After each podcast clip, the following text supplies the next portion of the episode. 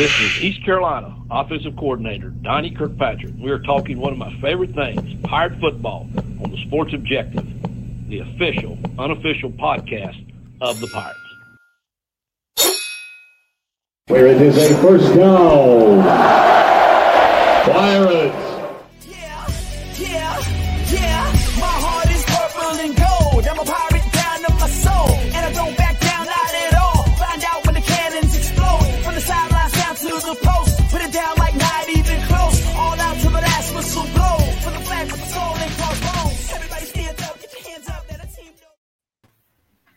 Welcome into the Sports Objective right here on as we're getting ready. I guess it's Christmas Eve Eve. With us right now is Kyle Barber. How are you doing? What's going on, Dave? Man, yeah, Christmas Eve Eve, or as uh, they call it, Festivus for the rest of us. It's sitting here in the house uh, with, the, with the smell of fresh baked goods in the air. So it's a lovely night as we see here in the holiday season. No doubt about it. Bubba Rosenbaum is producing. We'll be with us in just a second. Uh, with us right now, uh, great to have. Uh, I tell you what, very excited about the bowl game, and with us right now to talk about Boston College, Tyler Calvaruso. How you doing, man? Doing well, guys. Appreciate you having me on.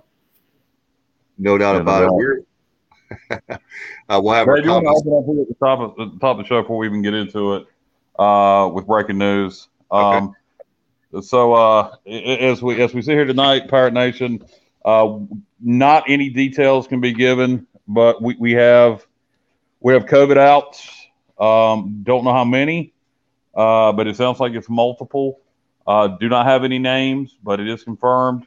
We do have COVID outs. Uh, when we have more information um, to make available, we'll make it available. Um, but uh, there are reportedly players that have tested positive for COVID, and uh, we'll have more information as soon as it's available. Right. Thank you, Kyle, for that. Appreciate that. Tyler, uh, how are you guys as far as the COVID front? I can't believe we're still talking. We were talking in the green room about that. Hard to believe we're still talking about COVID in a bowl game in December of 2021. It's surreal, man. But the good news is on BC's end that as of this very moment, it could obviously change with how fluid this Omicron variant is. BC's good to go. No COVID cases as far as I know. Team's 100% vaxxed. So as things stand, good place for BC right now on the COVID front. No doubt about it. Good to hear that we're going to still play the bowl game. As of course uh, Texas A&M opting out, or they can't play with Wake having to play Rutgers now. Very strange for the Gator Bowl. Um, you know, Dave, there's some rumors out there that that uh, Texas A&M could have played that game, but with a combination of a few COVID outs, their starting quarterback, uh, I think, is entering the transfer portal, and several linemen um, opting out that they decided not to play, uh, but they could have they could have played. That that's the rumor. Uh, who knows how much truth there is to that? Well, I mean, it's good for Rutgers, I guess, but uh, and I, am sure that I just I, if that's true, uh, I really I don't like that at all. But uh, anyway. Uh, Tyler, we'll talk about football here. Obviously, you're with EagleInsider.com. You cover the, and let's go ahead and give you a shout out. You cover Boston College. You have you told me Seton Hall. You you're on uh, with USA Today in New Jersey, obviously, and you're covering the. God help you, you're covering the Jets too. So I hope that you're getting paid like double or triple like combat pay for uh, covering the Jets. Yeah, I'm doing all right for myself, man. Like I told you in the groom room, whatever pays the bills, you gotta do what you gotta do. That's right. That's right, and uh, that's what we do, right, Cal? Yeah, absolutely. And uh, and right now, what we're doing is looking ahead to the uh, Military Bowl it's coming up Monday, uh, the 27th of December. As far Pirates take on Boston College. Uh, uh, Tyler, you mentioned you're you're good in terms of COVID uh, as we sit here today, uh, but you guys do have some opt outs. Talk about that. So right now it's just rumored opt outs. BC hasn't really confirmed anything on its end, but it looks like right now they're going to be a little bit shorthanded on the offensive line. Zion Johnson, Alec Lindstrom, Ben Petrula, and possibly Tyler Vrabel the son of Titans head coach Mike Vrabel. So that's all rumors right now. Like I said, and BC has not really commented on it, but you know, Vrabel has been banged up all season, so it would be reasonable if BC wanted to give him a game off just to really get his health right heading into the off season. Johnson, Lindstrom, and Petrula are heading to the NFL, so if they decide to opt out, you know, obviously they're doing what they have to do to protect themselves. I'm not sure Lindstrom even made the trip with the team. Unfortunately, uh, yesterday his mother passed away with a long, after a long battle with cancer. So I'm not anticipating that he plays. I'm not even sure he made the trip. So the O line would be where they're shorthanded, and defensively they're going to be without one of their starting defensive ends, Shitta Sillah. He recently underwent upper body surgery. He's in the middle of the rehab process. He's done for the season. And Brandon Sebastian at cornerback, he's off to the NFL at the end of the season. His status for the military bowl is also up in the air. So again, nothing really confirmed by BC as of yet, but that's what the rumor mill is saying right now. And and if the rumors are true, uh, how are the backups? How, how much time did they get to play this year on the O line? You know, that's one position group you don't rotate in and out a lot. Boston College wasn't in a position where they pulled out a lot of where they had a lot of blowouts, and wasn't in a position where they got blown out a lot. So, so how how much playing time did the backups on the O line see? So not a lot. A couple of guys got to play due to injury during the season. Jack Conley, he started a couple games in place of Vrabel when Vrabel was out. Ozzy Trapilo, a redshirt freshman, he's a big part of BC's future plans for the O line. He started two games at guard when Christian Mahogany was down for a game.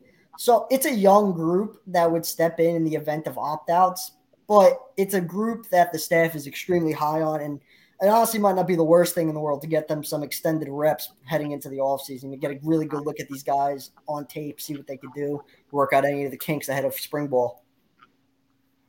On the other side of the ball, uh, I'm also going to ask about the, the other side of the ball on the defensive line. Um, you guys, uh, you mentioned defensive end, upper body surgery, good pass rusher. Um, you guys, I say you guys, meaning Boston College, uh, you, your pass defense statistically is very good, uh, but you, the, the Eagles give up some yards on the ground. Uh, talk about the, the, the front seven for BC and uh, the, the, the at times trouble stopping the run, and particularly I think you guys have some trouble with mobile quarterbacks. Yeah, I always tell people when they look at uh, BC's numbers against the pass to take them with a little bit of a grain of salt. It's not that BC secondary isn't good. You know, they've had a great season. They've taken a major step forward this season, but teams are going run heavy against them because of their issues struggling to stop the run. You had Sean Tucker run for over 200 yards. They've had they've had all sorts of issues defending the run this season. They just haven't really generated a ton of push up front. Their linebackers have gotten better as the season has gone on. That mainly because Cam Arnold, their leading tackler on the season, he was a safety as a true freshman last season. He moved down to linebacker during the offseason, beefed up, and he pretty much had to learn the position on the fly. They didn't have Isaiah Graham Mobley, their veteran grad transfer from Temple for parts of the season due to injury. So you had true freshman Bryce Steele forced in the duty. He came on strong at the end of the season, and BC's high on him. But he's still a young guy trying to figure things out. So when you couple that inexperience and just the overall lack of push by the defensive line throughout the season, that's what BC struggles against the run have come down to. Tyler, with uh, uh, by the way, folks, well, I'll ask my question in just a second. You're you're watching and listening to the Sports Objective, and those watching and listening live, you can chime in on YouTube, Facebook, and Twitter. And with us right now from Facebook, Craig has a question for you, Tyler, and he wants to know what is the overall feeling of Boston College fan base about the game and the matchup? So I think at first, you know, it was kind of like, oh, we're playing a team from the AAC. But then you saw the fans kind of do a deep dive into what ECU really is. And come to the realization this is a pretty dang good football team. You know, there's a lot of talent on both sides of the ball.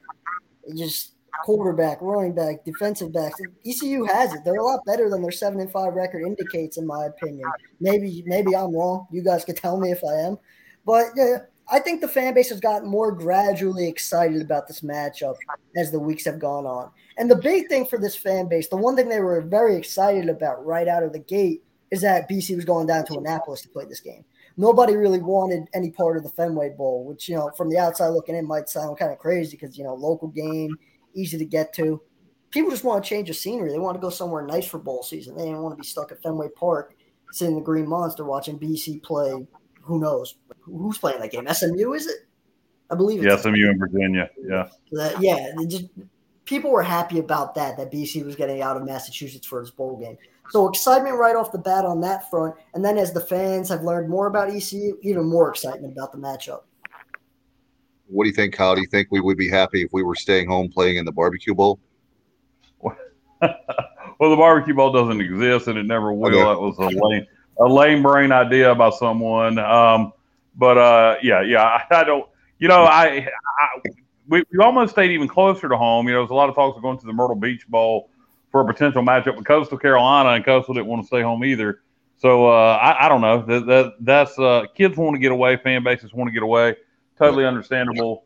BC not wanting to stay at Fenway, and uh, far as the the matchup with um, not being excited about playing an American Conference team, I just think that's the the perception. Power Five schools, and I hate that term, have when they when they look at a at a at a so-called Group of Five team, and it's BS. I mean, Cincinnati's playing Alabama in the playoffs; they're in the same conference we are.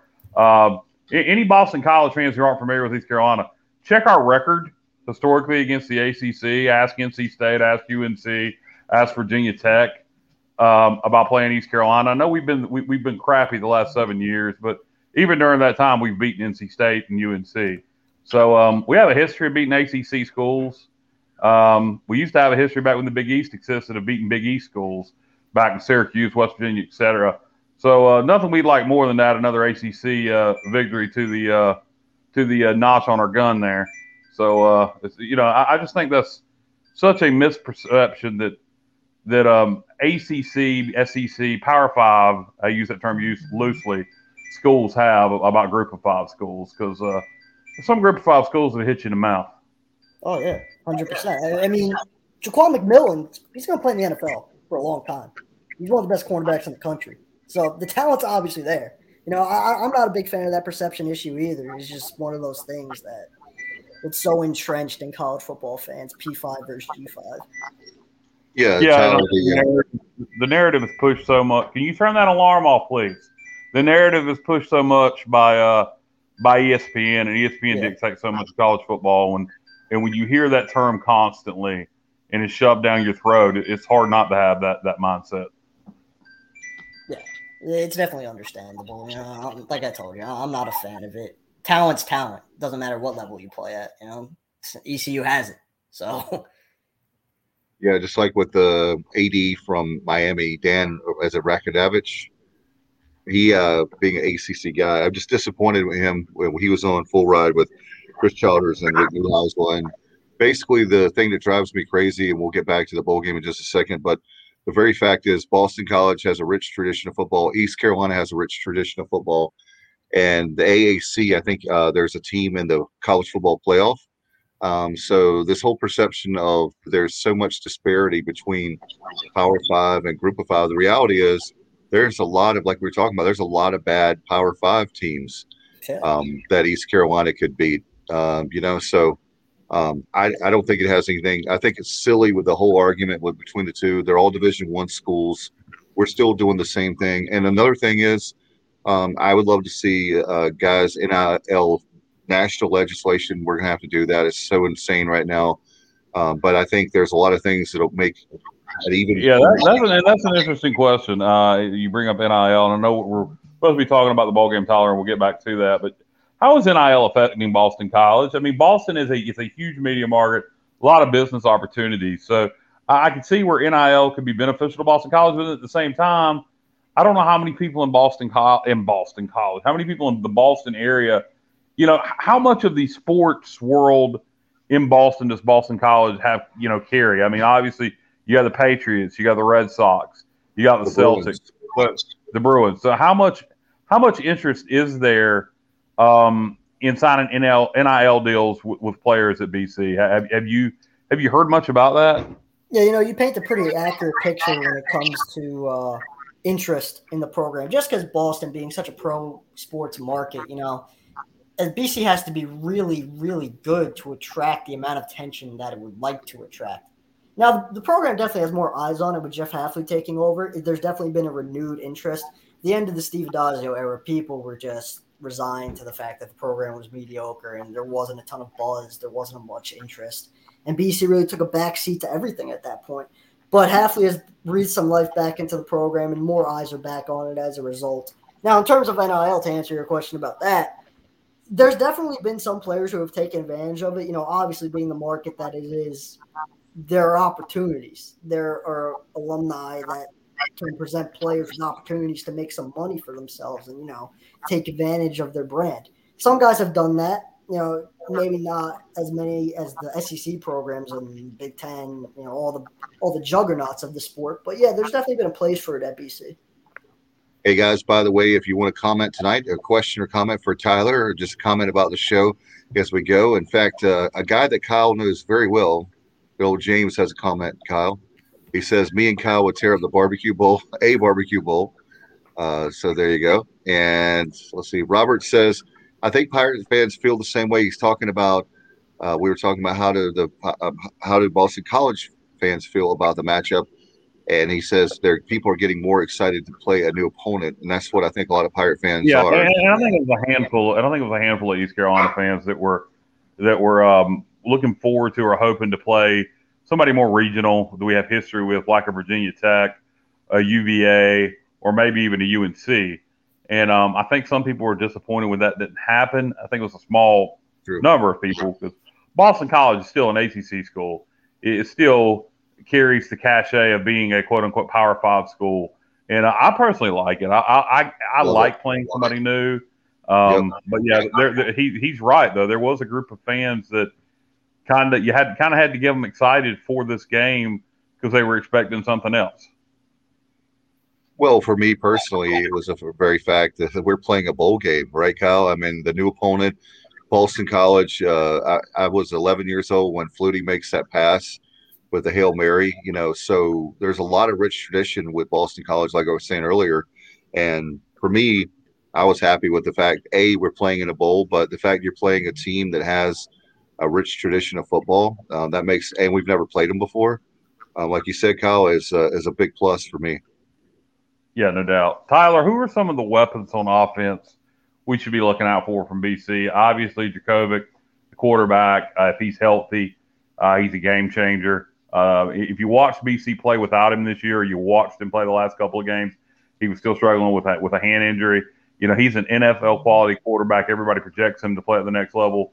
So, you know, if he's healthy, he's a weapon. Who are some of the other weapons on offense that the Pirates need to be looking out for? So it all starts with Zay Flowers, all ACC wide receiver. He's one of those guys. You get him the ball in space and you let him work. He's just the definition of dynamic his production definitely tailed off a bit this season as soon as Jurkovec got hurt, which you know was natural. But BC's quarterback play without Jurkovec was extremely underwhelming considering what he was expecting. So Flowers is a guy split out wide. All eyes are going to be on him at all times. He's just one of those dudes. You get him the ball, and good things are going to happen more often than not. Out of the backfield, you got Pat Garwo the third. He's one heck of a story. He entered fall camp fourth on the running back depth chart, not even close to cracking the two deep.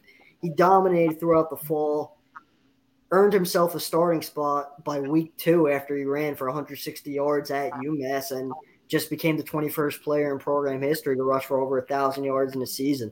So Garwo has provided BC with a running game that didn't have last season in the first year of the Jeff Hafley era. BC, you know, kind of transitioned to more of a pass heavy offense last year because of its lack of ability to run the football.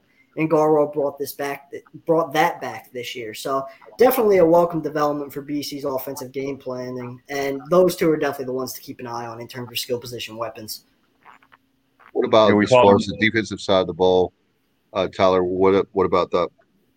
So Josh DeBerry in the secondary is probably the biggest name to keep an eye on. Second team All ACC this season moved from the outside inside to play the nickel and developed into Boston College's best defensive player and probably one of the top five overall players on the roster. He had that good of a year. He was awesome in coverage, and he was even better down around the line of scrimmage and run support, which isn't really something you'd expect out of him, considering he's not really the biggest guy in the world. I believe he's only like 5'10, 5'11, 180. I mean, he bangs in run support, man. He gets he gets his nose dirty. So he had a big year for BC. He's kind of the heart of their defense at this point. Brandon Sebastian, if he plays, a guy who's going to be off to the NFL at the end of this year. He's another guy in the secondary to keep an eye on. Quietly, really strong year and covered four picks. BC did a nice job of developing him in over the last two seasons. Then up front with the linebackers, you have Cam Arnold. He got better as the year went on, I wouldn't necessarily say he had a season that he was expecting of himself. He was very high on what he's going to be able to do this season coming into the year. But he's a guy learning how to play the position. He's learning how to play linebacker. So, you know, there's going to be a curve and there's going to be some peaks and valleys on that journey. And he experienced plenty of them.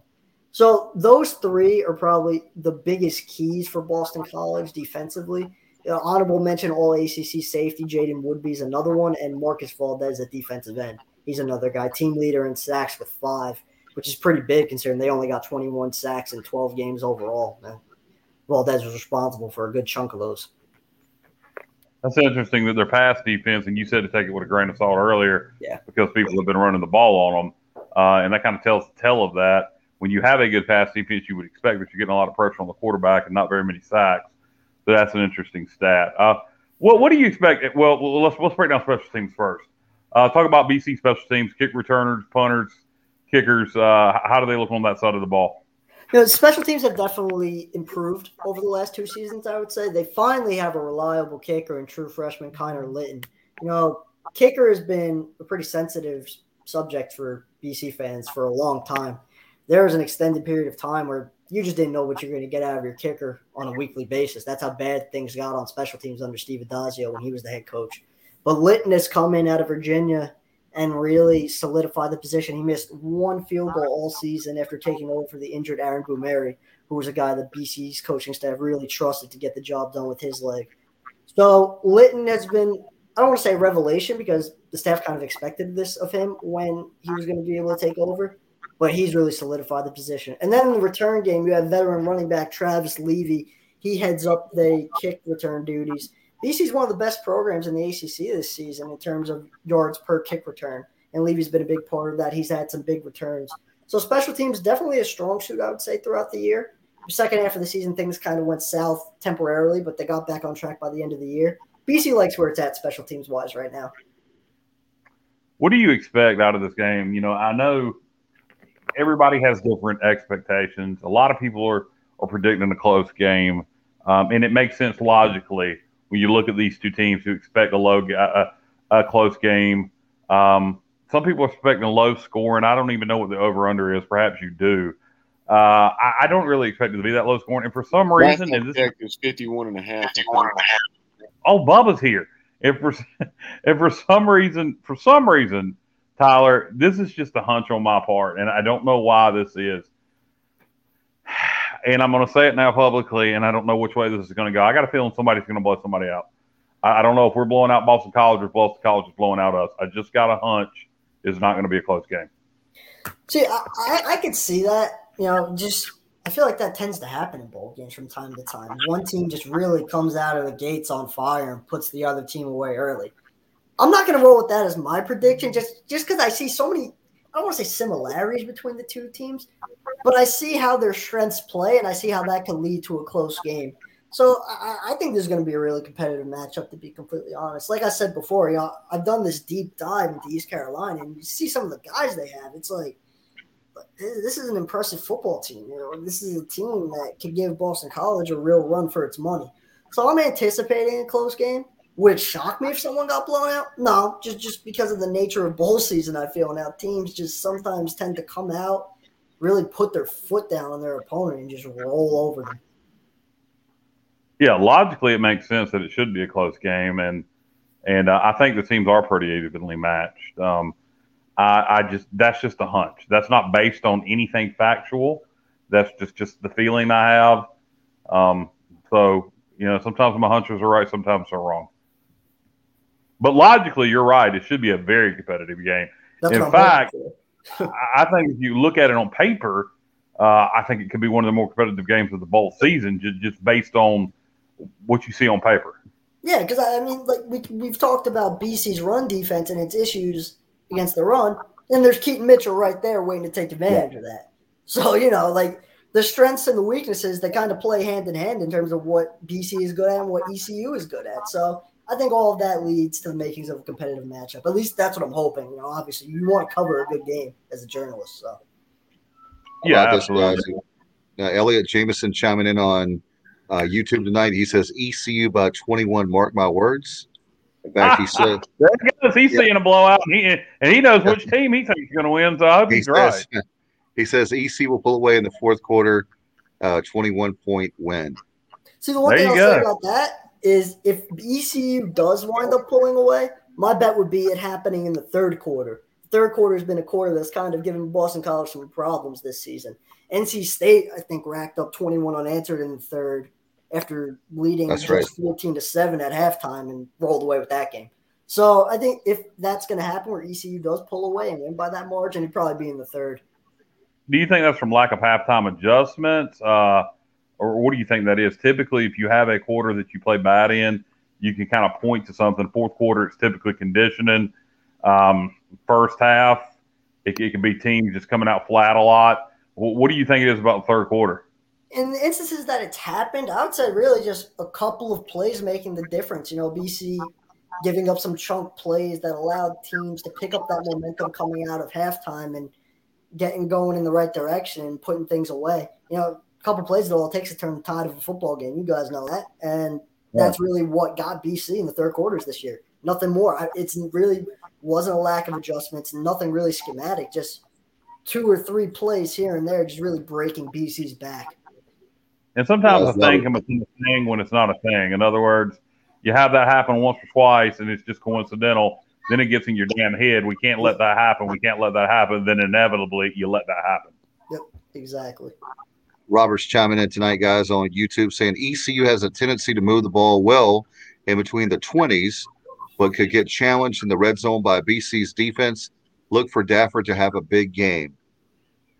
So that's an interesting point because BC's defense, its strength, one of its strengths, I would say, is playing in the red zone.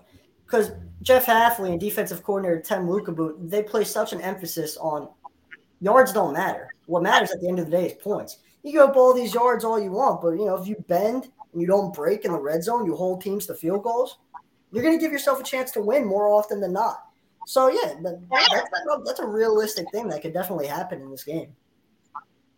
That's an interesting point, and uh, that that is a problem that we had this year at times. Uh, the Memphis game was a game that we dominated, just absolutely dominated and ended up having to win in overtime because of struggles in the red zone. I thank God our kicker Owen Daffer made all his field goals. And uh, Owens a weapon for us. And, you know, as we're playing in Annapolis, he had a game winner, a 54 yarder to beat the midshipmen earlier this year. So uh, that, that is an interesting point, uh, our struggles in the red zone and BC playing good red zone defense. Uh, does, does BC play? Is their style? I haven't watched a ton of BC football this year. I watched them some early. Uh, do, do they tend to play off the ball? Do they tend to zone it up, or do they play much man coverage? It's, it's probably an even amount of both.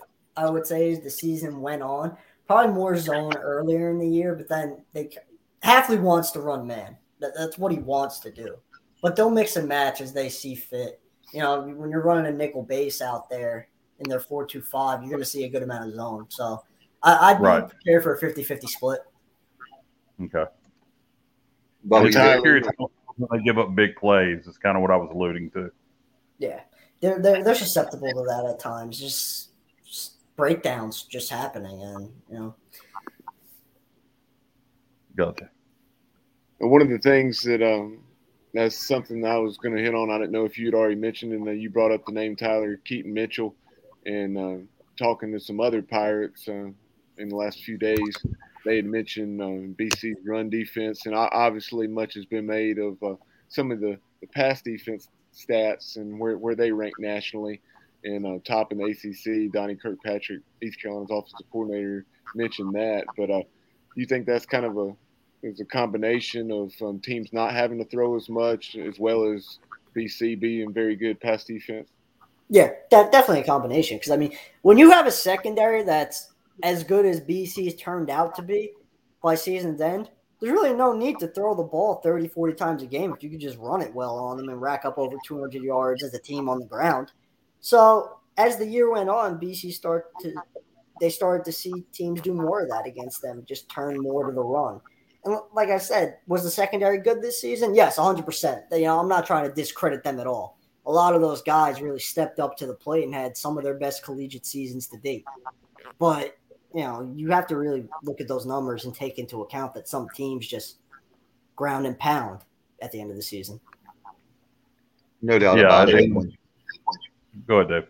I was just going to say the very fact that's what Mike Houston wants to do. He wants to run the ball, as we've talked about many, many times. Tyler played great defense, and you look at both these teams. When you think about it, it makes perfect sense for both teams to establish the run. That clock is going to be running.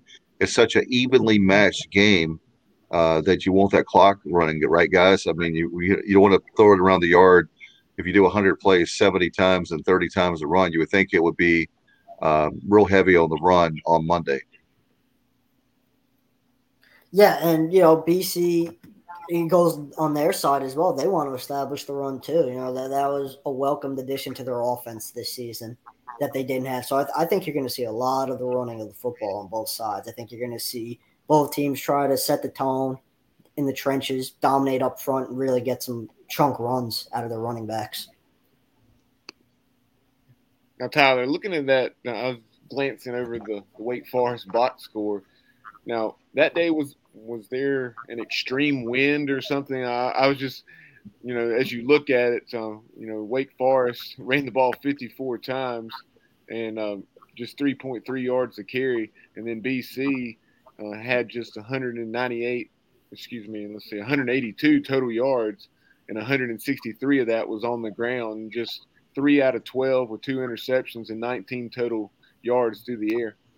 Yeah, there was a wind issue that day. You know, it didn't really impact Sam Hartman all that adversely, but it was probably the worst possible situation for Jurkovec to be playing in. Just given that his grip strength wasn't where he wanted it to be or where it needed to be to succeed in that kind of an environment, he, he just didn't really have a handle on the ball throughout the game. And BC had to turn run heavy really early. It quickly became apparent that it was going to be a tough game for them to win in that kind of environment with Jurkovec dealing what he was dealing with.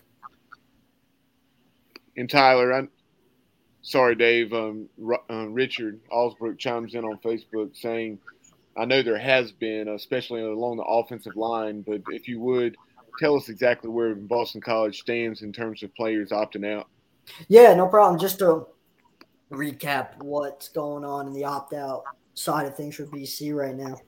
Nothing confirmed on BC. Turn in at the beginning of the show for all this. Yeah. So nothing confirmed, but some possible players on the offensive line not playing in Zion Johnson, Alec Lindstrom, Ben Petrula, and Tyler Vrabel. And then defensively, Shitta is already out after go- undergoing surgery on an upper body injury and cornerback Brandon Sebastian might not play since he'll be off to the NFL. So again, nothing confirmed on BC's end yet. You probably won't hear anything until the hours leading up to the game, just knowing how BC does things. But those are the rumors floating around right now in terms of players who won't be playing. Sillah, 100% out. He underwent surgery. He's done. But the rest, uncertain right now. Well, you did say oh, one of your alumni there's a potential opt out, didn't travel because of death in the family, correct? Yeah, Alec Lindstrom. Yeah the center. So that, Tyler, one. Go ahead, Dave. Uh, Tyler, obviously being with EagleInsider.com last week, being signing uh, with the signing class, early signing period.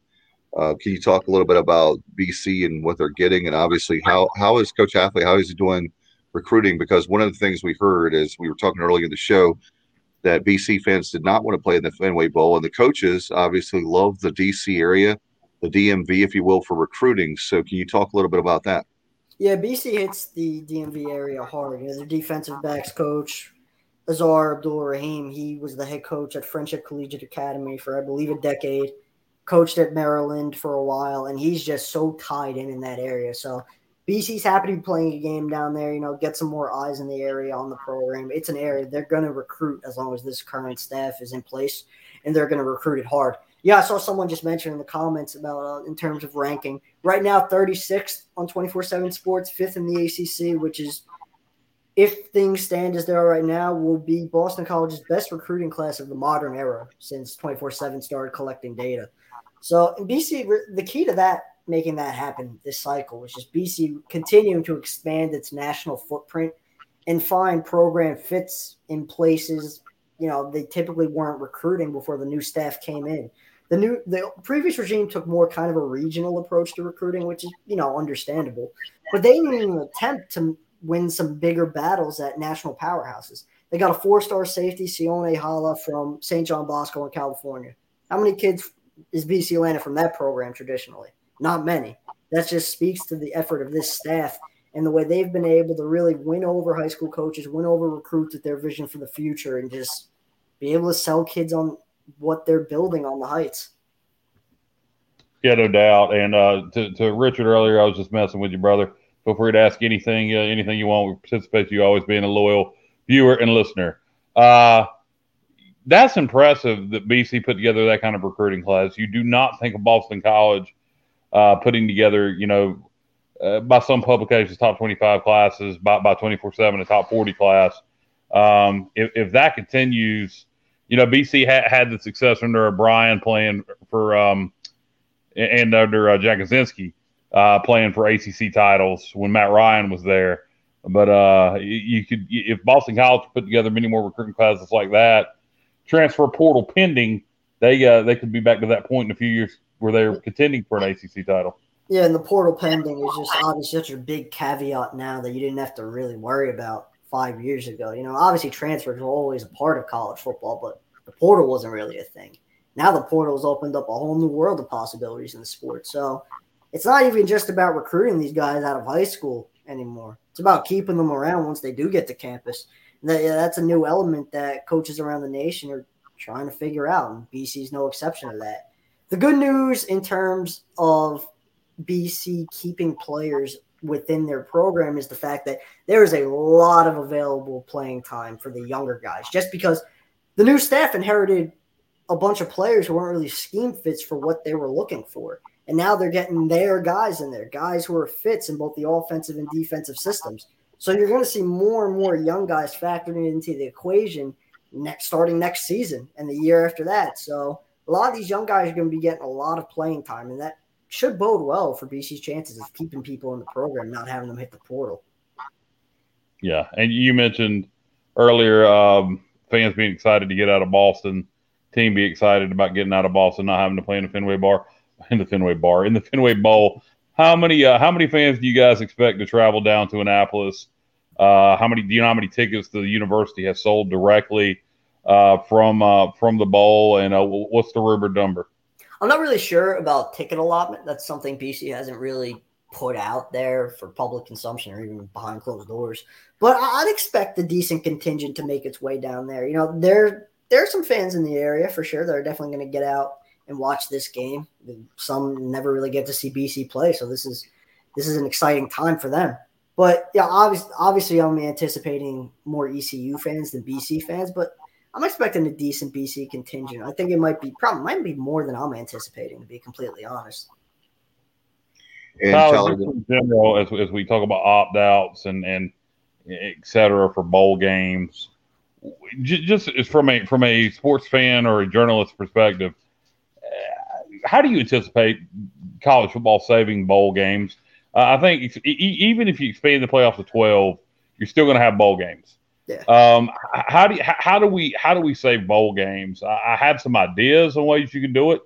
I think NIL could be involved in that. You sign these NIL deals. Uh, it means you, as a senior, you got to play all the way through, including the bowl game, things like that. Um, you know, I, I think that's going to be about the only thing that's going to do it. Yeah, I'm on board with you with that. I mean, NIL is really the only thing that comes to mind that could really save the quote unquote less meaningful bowl games. You know, everyone talks about expanding the playoffs to make the playoffs more interesting and the end of the regular season to give those games more meaning, but no one really talks about the fact that these lower if you want to call them lower bowl games, you know, they don't really mean a whole lot in the grand scheme of things to other than anyone in the teams playing in them. I'm not really sure how you save them other than NIL, just because you're going to have guys opting out because they want to protect their futures, and understandably so. So unless there's some sort of incentive for that not to happen to dec- to decrease opt outs, I'm really not sure what you could do with the lower games. What about you know, having? I, I, would I would propose this in terms of, you know, we're already playing in I paying in I we're art players are already allowed to sign NIL deals. Why not? You know, they give bowl swag. Why not if you play in the bowl game? Uh, you get a couple thousand dollars to play in the bowl uh, each player, or at least the seniors. Uh, I think that would in, incentivize some guys to play. I think that's feasible. I, I think that's something that's definitely doable as well. I mean, I don't see why you can't create some sort of incentive for players to play in the games. Now, there are always going to be guys who have more of an eye on their professional future and just don't want to partake in the games, which, like I said, is understandable. But you incentivize some of these guys to play, maybe you really do see the opt outs drop. That's probably something they're going to have to consider with some of these lower games for sure. Yeah. And, and Bubba, I know we have some comments and questions tonight. Uh, people watching on YouTube and Facebook and obviously Twitter. And uh, uh, Pays is asking, how much does Boston College use the success of some of their NFL players in attracting recruits? So, what I would say to that is, right now, it's definitely it's definitely a big part of BC's recruiting pitch. Just based on the offensively, you know, they run more of a pro style offense, so BC is able to pitch offensive recruits on. You come play in this system, you're going to be ready for the next level. There's not going to be that much of a learning curve when you get there as you know, some more power spread teams around the nation, some of their guys aren't really pro ready when they get there. So that's a major selling point for BC when it comes to recruiting offensively. Now, defensively, it's interesting because you'd think that they'd be able to sell, you know, the Harold Landrys and the Zach Allens, them making it to the next level from the defensive line, but this staff doesn't really have anything to do with those guys. They didn't produce them, they didn't develop them. So, and they still managed to be able to recruit good defensive linemen. So, they've been able to get it done with selling the guys they have in the pros. And the big thing I would say defensively with recruiting is Jeff Hafley's reputation as a defensive backs guru and getting guys to the NFL and his experience working in the NFL. I couldn't tell you guys how many defensive back recruits I've talked to who have specifically cited his influence on DBs as a major reason why they're interested in BC or why they picked BC. So BC is able to kind of, you know, they could throw some punches above their weight class in DB recruiting. They could get involved with some four star guys. And a prime example of that would be their true freshman cornerback, CJ Burton. He was a Florida commit and they flipped him. You know, that's not something that happens very often in Chestnut Hill. So Hafley's influence has been big on recruiting, especially when it comes to the DBs. But yeah, being ready to play professionally in the NFL, major selling point for BC and recruiting.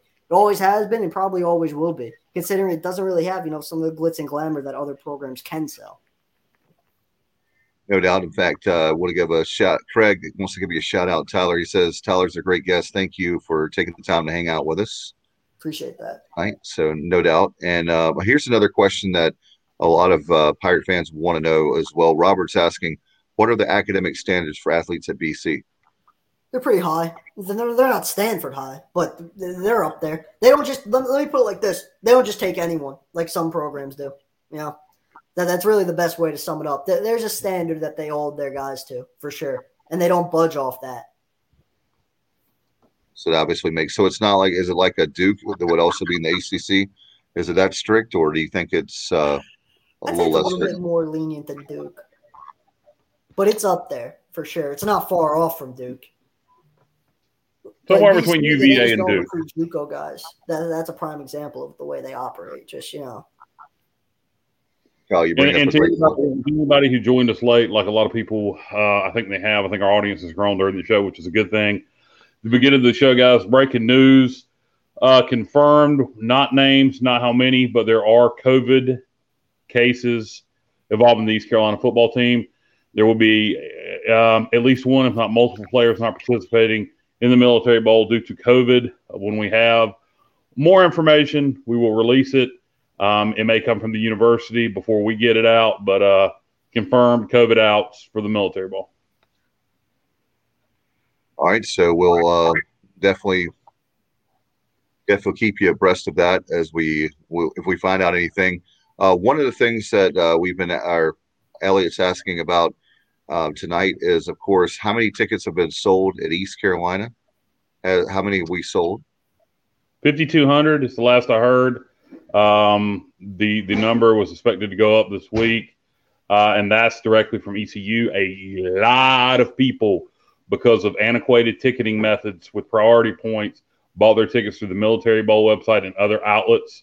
So 5,200 through ECU. I think we're going to have 10,000 plus there. Um, a lot of people, particularly in that Maryland, D.C. area, uh, bought their tickets through other places, and some people here that I did. I bought mine through the Military Bowl. So 5,200 through ECU. I would expect we're going to have 10,000 plus there. I would totally agree. That's what we wanted on this show, Tyler. Uh, I know you haven't heard us, uh, being that it's the first time you've been on the show, but that's our goal for East Carolina is to have 10,000. Uh, how many? I, I know with uh, BC, it's not that far of a drive. Thankfully for both teams, it's a, a decent drive and not a really, really long drive or not even a plane ride, if you will. How many tickets uh, with you guys are, are you expecting BC fans to have at in Annapolis? Uh, he already answered that, Dave. They didn't. Boston College hasn't released the information. Never released it. Okay. Yeah, yeah, but BC, like I said, BC has a good amount of fans in the area. They have a they have a pretty sizable alumni base, so there'll be a, a decent sized contingent. Maybe not ten thousand like ECU. That's a pretty impressive number, but they'll be out there. Yeah, I, I would. I would hope you know w- with alumni in the area um, I, I, don't know. I think it's five hours from here. I think it's what seven hours from Boston. Um, so I, I, I, would hope you guys would have. I, this is just me guessing. I have no knowledge of this. I, would be shocked if, if BC didn't have five seven thousand there, or something like that. That's actually, if I had to put like a guess out there, that's actually the exact numbers I would say. So, yeah. And guys, Elliot has another question saying, "Is the military bowl tickets is that better than going through ECU?" Um, depending on what your point, go ahead, Bubba. Depending on what on what your objective is, you know, you know, if you're depending on where you rank within the Pirate Club, like Kyle was referencing a moment ago, then you can definitely uh, get better seats by going through the Military Bowl. Uh, East Carolina was able to keep the first two hundred fifty thousand dollars of ticket revenue um, for those tickets purchased through ECU. I think that that has happened. So I think at this point it's just up to the individual preference as far as where you purchase, and uh, you, quite honestly, you're probably going to have better success going through the Military Bowl, and at least you would have at one time than going through East Carolina, depending on where you rank in the Pirate Club. Yes, uh, that that was one of the reasons we uh, we purchased our tickets through the Military Bowl website because again, ECU is using a dated priority point system for tickets. But uh, at this point, the priority deadline's over. So, uh, you know, it, I, I, guess you, would have access to whatever tickets ECU has left. You'd still probably have better ticketing office options through the Military Bowl because there's probably going to be better tickets available that wasn't scooped up during the priority deadline through the Military Bowl website. And obviously, the news had broke, uh, Dave, as far as Texas A&M having to uh, withdraw and opt out of the Gator Bowl against Wake Forest. And according to BPace, Hawaii has withdrawn from the Hawaii Bowl as a result of COVID. What we talked about earlier, um, Kyle mentioned about Texas A&M. I'm wondering how many guys. I'm wondering how many teams are going to opt out because they don't want to play the opponent. They don't want to play the game. They don't think they can that's, win. That's not the case with That's not the case with Hawaii. Hawaii in fact, petitioned p- petitioned the NCAA uh, as a Mountain West member to as a Mountain West member to replace the San Francisco Bowl, which was canceled by the city because of COVID, and that's how the new um, Frisco Football Classic was added that was played today between North Texas and Miami, and Ohio. So Hawaii was very much looking forward to playing Memphis. So uh, that's a legitimate 100% opt out by, by the Rainbow Warriors. Um, and and the shame for the Tigers, that game's played on uh, Christmas Eve which is tomorrow. So there's going to be no chance to find a replacement opponent for Memphis unless they move the game. Um, they should move the game. I, you know, yeah, I guess that's possible to push it back a week. I, I don't know what the plans are, but uh, you got Memphis in Hawaii right now, expecting to play a game tomorrow, and Hawaii pulled out. So uh, strange times we're living in, people. I, really thought this crap was over, but um, you know, and, and, so many people got the vaccine, and so you know, I don't want to get in a in a whole big discussion, but it, it, you know, if you got the vaccine, and, and, and, the majority of the team has the vaccine, and I think most people do, how sick are you really getting? Well, I mean, how legitimate are these opt outs? What is the point? You, you, you, got a damn sniffle and a cold, and you know, I mean, good God, I mean, th- these are these are eighteen to twenty two year old athletes. They're not people in a nursing home. Um, I doubt seriously any of these kids are getting severely ill. I had COVID and I'm a big boy with health problems. And I made it through fairly well. It sucked big time, but I made it through. And I know a lot of people haven't. But but at this point, with this Omicron variant, how sick are people actually getting that have had the vaccine? Um, I, you know, I, I just don't know. That's a whole nother discussion. But this is really frustrating to me to see this happen. I um, and you wonder how many fans are going to opt out now as COVID numbers keep going up. You know, we're expecting 10,000 ECU fans. We're expecting five to 7,000 BC fans. But people are going to start getting weary. People are going to start being scared, not wanting to be in crowds as you keep hearing about these COVID cases. So I would, I would, I would tell people to proceed cautiously with a grain of, you know, take everything with a grain of salt. Yeah, people are testing positive for COVID, but how sick are they getting? The people that have been vaccinated. Yeah, I mean it's it's a rough time. You know, obviously we're we're not saying COVID doesn't exist. What we're saying is there's a lot of people that are asymptomatic. Um, we're hearing people that we know personally, obviously, and uh, people right now that didn't get the vaccine who are bad off in the hospital. So um, you can understand that piece of things. But the people that have had been, like you said, Kyle, that have been vaccinated, uh, then certainly uh, we were talking to the Greenwood with Tyler before you guys came on about the very fact life goes on. Uh, we're not being insensitive about this, but at the same time, we all the guys on this podcast thought that by football season of 2020 we would be through all this mess, and it's still going on Christmas time of 2021. Um, so we've got to find a way to live with COVID and not hurt our economy and not hurt all the things that we have. Uh, like, for example, if you have a game in Annapolis and you cancel the game, I'm not saying it's happening. It's not. But if if it uh, you know all of a sudden you say, hey, we're not going to have the game, think about all that impacts. And I'm just saying that as a hypothetical, meaning that um, people that are making these decisions don't understand how it hurts uh, the local economy. It hurts the team. Think about all the uh, for Hawaii, for example, the players and the coaches that spend hours, hours, and hours and hours practicing. Um, or Texas A&M who opts out. Well, think about um, Memphis. Memphis is Memphis over too, there, yeah. and, I'm, and, I'm, sure they've enjoyed their trip to Hawaii they still got a damn trip to Hawaii. And some might argue it's even better. They got to go to Hawaii now. They got to worry about playing a game. But uh, you know those guys are looking forward to playing that game. And Memphis is over there. And uh, again, now it's too late. It, you're 24 hours away from the Hawaii Bowl. There's no time to find a Rutgers. You know, I'm sure Illinois would love to take their place, but Illinois can't get ready and play that game tomorrow. They can't get the team together and go fly to Hawaii with no preparation. So unless they're going to push that game back again, there will be no Hawaii Bowl this year. And uh, I'll tell you who else isn't going to like that ESPN because now what are they going to show on Christmas Eve? Everybody's going to be watching a Christmas story. Nobody's going to turn it over to the Hawaii Bowl. Hey, now, guys, well, it's all 24 hours a day. Obviously, within the last several hours, um, I guess news had broken officially today, but it was speculated yesterday, pretty strong speculation that Rutgers would be the five and seven team due to APR that would replace Texas A&M against Wake Forest. But like uh, James and Richard chime in, um, and you know, I guess what the Gator Bowl is next Friday. I mean, so here we are, a week out, and just over a week out. Um, but they're they're suggesting Memphis playing Wake Forest rather than Rutgers. Oh, you know that they've already good. accepted the damn invitation. What, what, do you do now? I mean, uh, you, you can't really retract the invitation, can you? I mean that that's that's an interesting scenario. I would I would advise Memphis to stay on standby because there'll probably be another opportunity. Uh, if, if, they don't retract the invitation from Rutgers, that's that is a good suggestion.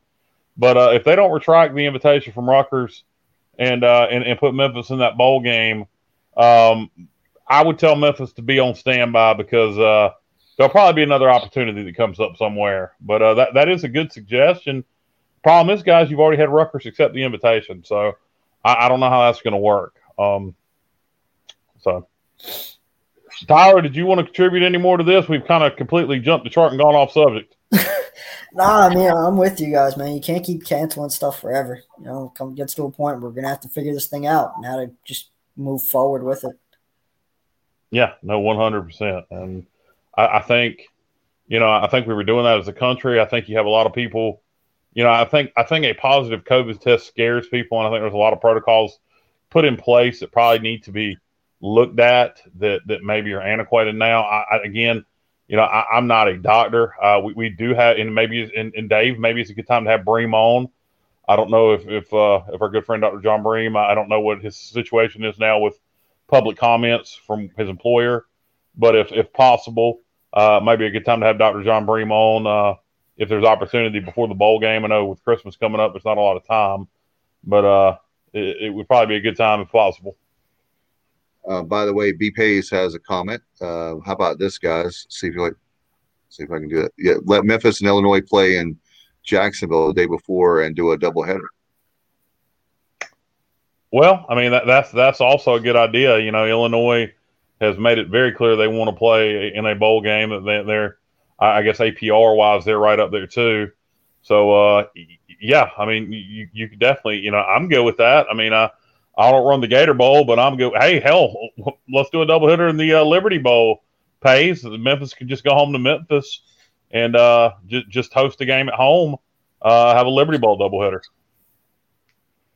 No question. Illinois is not that far. That's an easy drive for them too. So correct. Not about it. And uh, Pays is saying uh, the Jags owner is an Illinois grad. He is. Yes, he is. Uh, the the Jacksonville Jaguars owner. Um, he, um, oh God, I know his name is good I know your name, Tony Tony Khan, um, uh, who also owns AEW. Uh, him, him and his dad Shad Khan uh, are are, uh, are indeed uh, Illinois grads, correct? And billionaires, right? Correct. Yes. So they got lots of money. Hopefully, they can get a, a better coach than the previous one in Jacksonville, right, Tyler? Uh, you, I know you. Uh, at least you're not covering the Jaguars, right? No, but I mean, I'm going to get a nice look at them this weekend when they come to MetLife. that's that's true. That's going to yeah, be. The uh, Jets have 20 guys on the COVID list right now too, so they're dealing with all kinds of issues. Wow. Yeah, so you, there you go. You mentioned the Jets, 20 guys on the COVID list, and they're playing football. Yep. So you, you got, and I know college is different, but I, again, I, I don't, I, I, just don't understand why we're just canceling bowl games. It's just, and, and, and, hats off. By the way, hats off to the Gator Bowl for, for trying to find a republic, a republic, trying to find a replacement for uh for Wake Forest to play. So so that, you know the game isn't canceled. So the you know now we just got to figure out something for the Tigers and uh, Memphis and our, our, conference friends here in the American. And uh, by the way, speaking of the American, UCF uh, is a leading uh, Florida big, and um, looks like it'll be a nice win for the American over the SEC tonight in uh, Tampa in the Gasparilla Bowl. Well, how is that possible? I didn't think that anybody in the SEC could be beat by an AAC, a Group of Five team. Well, they'll just say their guys didn't want to be there. So that's that's right. That's right. There's so much turmoil in the in the program, and they had to fire their coach and every kind of uh, excuse in the world. Um, anyway, uh, it exactly hasn't it hasn't exactly been you know a injury free season for UCF either. They lost Dillon Gabriel early on. And they've lost multiple nope. other key pieces, uh, including a um, one of their highly talented defensive linemen. Yeah, Gus Malzahn did a good job. Uh, they were three and three at one point after they lost Gabriel. Won five out of their last six to finish eight and four. Now they're going to get win number nine over uh, Florida. And Florida put themselves in that situation. They fired Dan Mullen, who's a great coach. You, you know, and if Mullen didn't like recruiting, then you know I, I don't know if I believe that. Uh, he certainly seemed to like it just fine when he was at Mississippi State. Um, but it is what it is. They got Billy Napier now. Napier's a good coach. So we'll see how long Florida's happy with him before they fire him. I was getting ready to say, Kyle, that the, the, they need to have a bumper sticker, Florida, where coaches go to die. I mean, as far as their career, we'll see. But well, I mean, I think Mullen Mullen will be fine. He'll land on his feet after he takes a year off. I, I definitely could see uh, him ending up at an ACC school, um, or or an American Conference school. Thank you, Ron. Uh, James. Yeah, uh, Army. Yes, correct. Army, Army that's right. last night, and uh, uh, so you know, not not not quote unquote group of five, but not a power five team in the uh, in the Black Knights of the Hudson there with a with a last second field goal win over Missouri. That was an entertaining bowl game last night. So very nice win for Army. No doubt. So there's uh, more SEC schools going down uh, for sure. Uh, the commissioner uh, will have to we'll have to see if he's okay um, since he wants to break away and have a pro league. Um, we'll see if that's yeah. all right. Uh, question for Richard Allsbrook. Uh, he's saying, who is BC's rival in the ACC? Oh, well, it's kind of tough to say sometimes just because, you know, so many of the rivalries they had in the Big East are no longer really rivalries. Uh, Syracuse? So yeah, Syracuse is one. Uh, hmm, Syracuse is probably the main one, I'd say. At one time, you guys in Virginia Tech had Yeah. something going. Yeah. Yeah, they usually see each other. Well, not this season, but typically they see each other pretty early in the season. That's a pretty big matchup for both teams. But yeah, Syracuse is definitely the main one. I know there's a dislike for Florida State, but I feel like you could say that about every other team in the ACC, not liking Florida State. So, yeah, I, I'd roll with Syracuse as the big one for BC right now. That makes sense originally. Tyler, obviously, uh, what are the chances? You, I know you don't work uh, there w- with the school, but something like this with East Carolina, Boston College playing for the first time, what's the chance that we could have you guys on the schedule in the future? I know you guys are Power Five, you're in the ACC, but um, this is a team that I would like to see, uh, obviously, in the future. It's definitely possible. I mean, more so with Hafley now than ever before. They'll, they'll really play anyone on their non-conference schedule, and they'll, they'll play them anywhere too. That's a big thing that Hafley has been preaching since he arrived. They went to UMass this year and played on the road when they didn't have to. UMass asked them, and they said, "Yeah, sure, we'll come play. Why not?" And there was a whole controversy. With, maybe not really a controversy, but when Missouri's head coach said that they didn't really want to come to BC because it doesn't really benefit them regionally, and Hafley said, "Hey, we would have went to go play there if you guys wanted us to come down and play there. You know, we'll, we'll do what we have to do." So yeah, I wouldn't rule anything out. You know, ECU would be a quality opponent to have on the schedule for sure. I think the only thing really complicating that is that whole alliance deal between the ACC and the Pac-12. Yep. That, that that that would be the main roadblock, I would say. Tyler, that's going to be UNC's excuse from now on is, oh, we can't do it because of the the alliance. They're, Exactly, built-in excuse. they just don't want to lose to East Carolina. They lost the last three, so even under bad teams, uh, like well with uh, Montgomery uh, in 2018 was a really bad team, and we still beat UNC. So um, there you go. But uh, anyway, Tyler, I know we've kept you over an hour now, but uh, plug your stuff again. I want people to be able to listen. Well, actually, uh, look at your stuff. Obviously, with all the places. Read it. Read it's what you're looking for, Dave. Yeah, read it. Say you could uh you go to eagleinsider.com, find all my Boston College work. There's plenty of it on there. Site's always filled with content. And you could uh, follow me on Twitter at Tyler underscore Calvaruso. You know, I'm always down to interact with you guys and talk ball. So if you want to reach out, I'll definitely hit you back. I love interacting with fans on Twitter. All right, Tyler. Thank you so much. Of course, guys, thank you for Appreciate having me on. I really appreciate it. All right, Merry Have Christmas, Happy Christmas. Holidays to you. Thanks, guys. All right. Bye bye. Appreciate Tyler very much uh, for coming on here at Christmas Eve Eve. Before we go, guys, I know a few things to talk about. First is uh, this is kind of like our Christmas show. So, Kyle, do you have any? Uh, we'll do it uh, briefly here. Your memories uh, of Christmas and maybe maybe favorite movie, uh, favorite Christmas like with your gifts, that kind of thing. Sure. Uh, Christmas memories are several. Um, obviously, uh, back in '89, the White Christmas. Everybody in Eastern North Carolina remembers that. If you grew up down east, you remember the White Christmas of '89. It's really the only one we've ever seen. Uh, so that's always a good memory to think of. Uh, you know, favorite gifts as a kid. Uh, you know, Atari games. Uh, I still collect Atari games to this day. Uh, so I remember one Christmas getting, you know, when the dying days of Atari in the late '80s getting a ton of Atari games for Christmas. I remember getting my Sega Genesis for Christmas in the early 90s, um, different things like that. As an adult, uh, proposed to my wife on Christmas Eve, so that's a really good memory. Um, you know, uh, there, there's a favorite Christmas movie, uh, Christmas Story. Love it. Um, one of my favorite movies of all time of any, any genre. Uh, love a Christmas Story. Also a big fan of Christmas Vacation. Uh, love the original Miracle on 34th Street, the black and or it's been colorized since then, but black and white when it came out. Uh, love the 99 version of A Christmas Carol with Patrick Stewart from Star Trek. Um, so many good Christmas movies, Christmas specials. Love Rudolph, obviously. Charlie Brown Christmas, Garfield Christmas, very underrated. Twas the night before Christmas is one nobody ever talks about anymore with the mouse that breaks the clock and says nobody believes in Santa anymore. Uh, those are all ones that I like a lot. Uh, and you know Christmas foods. Uh, my wife is cooking tonight. She's baked a couple of pecan pies. She made a chocolate delight with a shortbread pecan crust, uh, and she's making pralines now. Um, so all, lots of good food. Um, What about you guys, uh, Bubba? Uh, what about you? Uh, same question.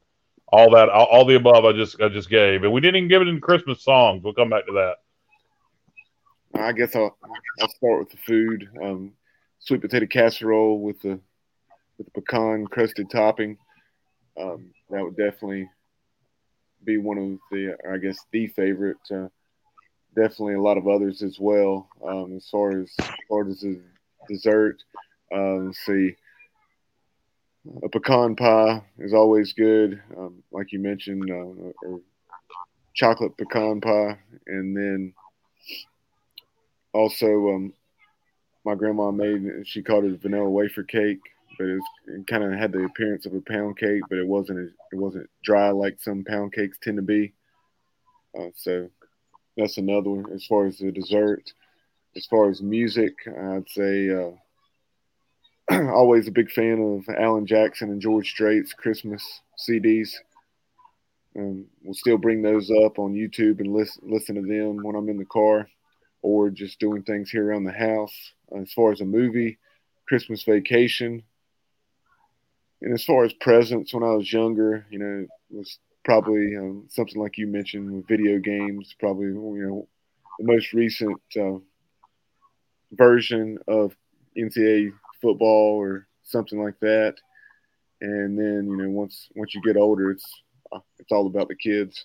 So, uh, but um, and then you know obviously always getting at least one, if not multiple things related to the Pirates, be it bowl tickets or or a hoodie, hats, so on and so forth.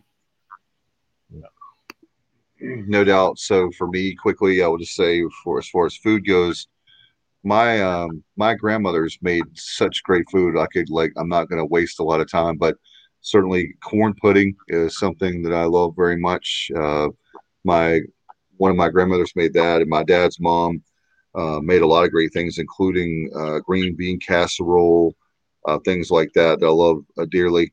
And as far as dessert goes, my um, one of my aunts, um, an aunt and a great aunt, um, would make these coconut cakes that were just like, oh my goodness, were great. Of course, pecan pie. I'm a huge fan of that for sure. As far as uh, there's so many songs I love. Feliz Navidad is my favorite Christmas song. Um, as far as uh, gifts go, 1978 Santa Claus Santa Claus brought me uh, Millennium Falcon, of course, from Star Wars. I love Star Wars, especially the originals are the best. And a Redskins jersey uh, had the helmet, the uh, jersey, and the pants. I mean, I slept in that thing that night. I'm pretty sure for Christmas night. Um, so, uh, movie wise, a lot of the same ones you guys have mentioned. Uh, I even like uh, Elf, Will Ferrell. I mean, I could go on and on, but I'm not gonna waste 10 or 20 minutes talking about every favorite Christmas movie. And of course, I love the Peanuts, Charlie Brown. Um, that special is one of my all time, all those as well. Uh, do you guys, uh, in fact, uh, how about this? Pays has got a great one. Uh, the greatest Christmas song is a Temptations Silent Night. Also, he's doing a prime rib roast on Saturday.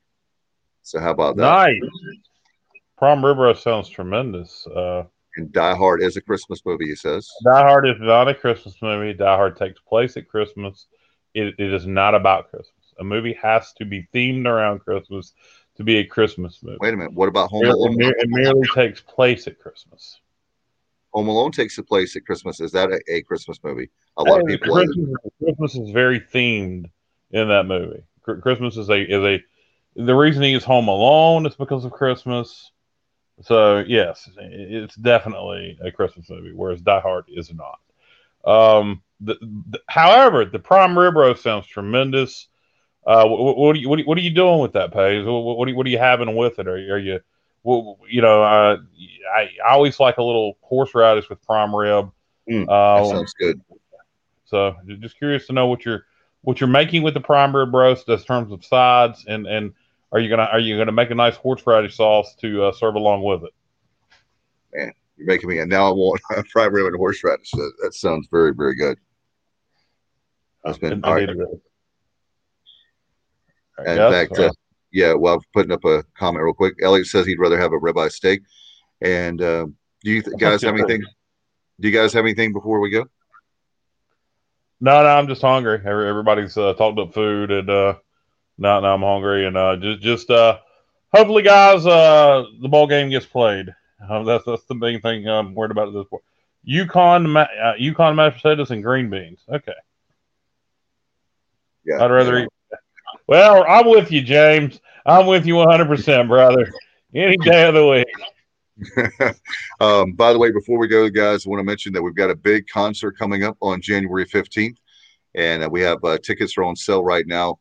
Uh, it's actually Slippery When Wet. They were featured on a E show. Clash of the Cover Bands are coming to my hometown and Kyle's in Williamston at Bob Martin Ag Center. That's going to be Saturday, January 15th. Tickets are on sale.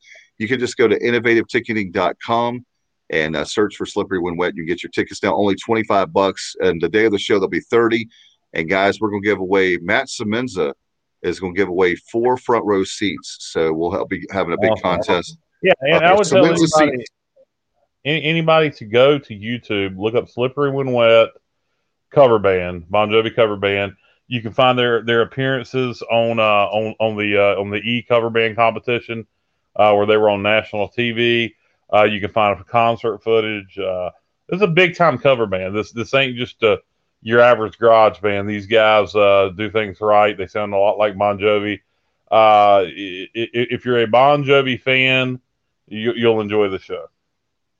Now that peaches and slippery when wet, a sports objective late night. indeed, indeed. There you go. They go hand in hand. They go hand in hand pays. Uh, no doubt. I want to wish everybody Merry Christmas, Happy Holidays. Obviously, I believe this is our last show before Christmas, guys. Right? Well, we ain't doing one tomorrow. We're not doing one on Christmas Day. So yeah, there you go. It may be the last show before the bowl. Uh, yeah, I, I, don't know if we'll get anything in on the 26th. Um, uh, three of us will be at the uh, in Annapolis as of right now. So uh, uh, I, I, don't know if we can get together and do anything. Um, so we'll we'll see. I've reached out to Bubba and asked if he wants to get together. He told me he had other plans. Uh, he didn't want to hang out with me. Matt, when he was telling me, cool. So what? It's true. It's one hundred percent true. Yeah. so, if you want to hang out with me uh, in Annapolis, uh, apparently I'm going to be all alone. Well, my wife will be there. So just just you let me know because uh, you know I'm doing something. Right? Do what? I said you can. They can hit you up. Hit me up. Hit me up. Yeah, if you want to buy me a beer, steak, prime rib, whatever, let me know. And uh, Elliot's asking if we can go live Monday uh, when they're when we're there at the bowl. So, um, um we'll see what we can do. Um, it, it would really be if we win the thing, it would be really cool to do a post game of some sort. Um, if we lose it, uh, probably not as cool. but uh, if we if we win a post game a post game podcast live from Annapolis, we might have to figure out how to do that. Yeah, make sure you subscribe on YouTube. We've had a lot of subscribers uh, recent, and uh, obviously like our Facebook page. You can follow us on Twitter, by the way, guys, and at the Sports OBJ. Instagram is at the Sports Objective. And I want to thank Tyler very much. Thanks to Kyle Bubba. Thanks to everybody listening. Appreciate you guys very much, and we'll have a lot of uh, great coverage of that. And of course, uh, we'll find out the results Monday. It'll be, I guess, early evening. We'll know who the winner is. And you never know. There's always uh, breaking news. Keep it right here for all the latest. Hopefully, it's not more breaking news once again before we go about uh, a few. We don't know how many players have COVID uh, with ECU, but the team traveled today, and it looks like they'll still be playing the game on Monday at 2:30, and that's on ESPN. Is that ESPN? It's ESPN. Yep yeah, regular ESPN. So uh, you can watch on the app. You can listen to uh, Jeff Charles and uh, obviously all those guys as well. All right, guys, we're going to get out of here. I want to wish you, Kyle, Bubba, everybody a Merry Christmas, Happy Holidays, Happy New Year. We'll be back in the next few days. Until next time, you've been watching and listening to the Sports Objective, everybody. Good night. And as always, go Pirates.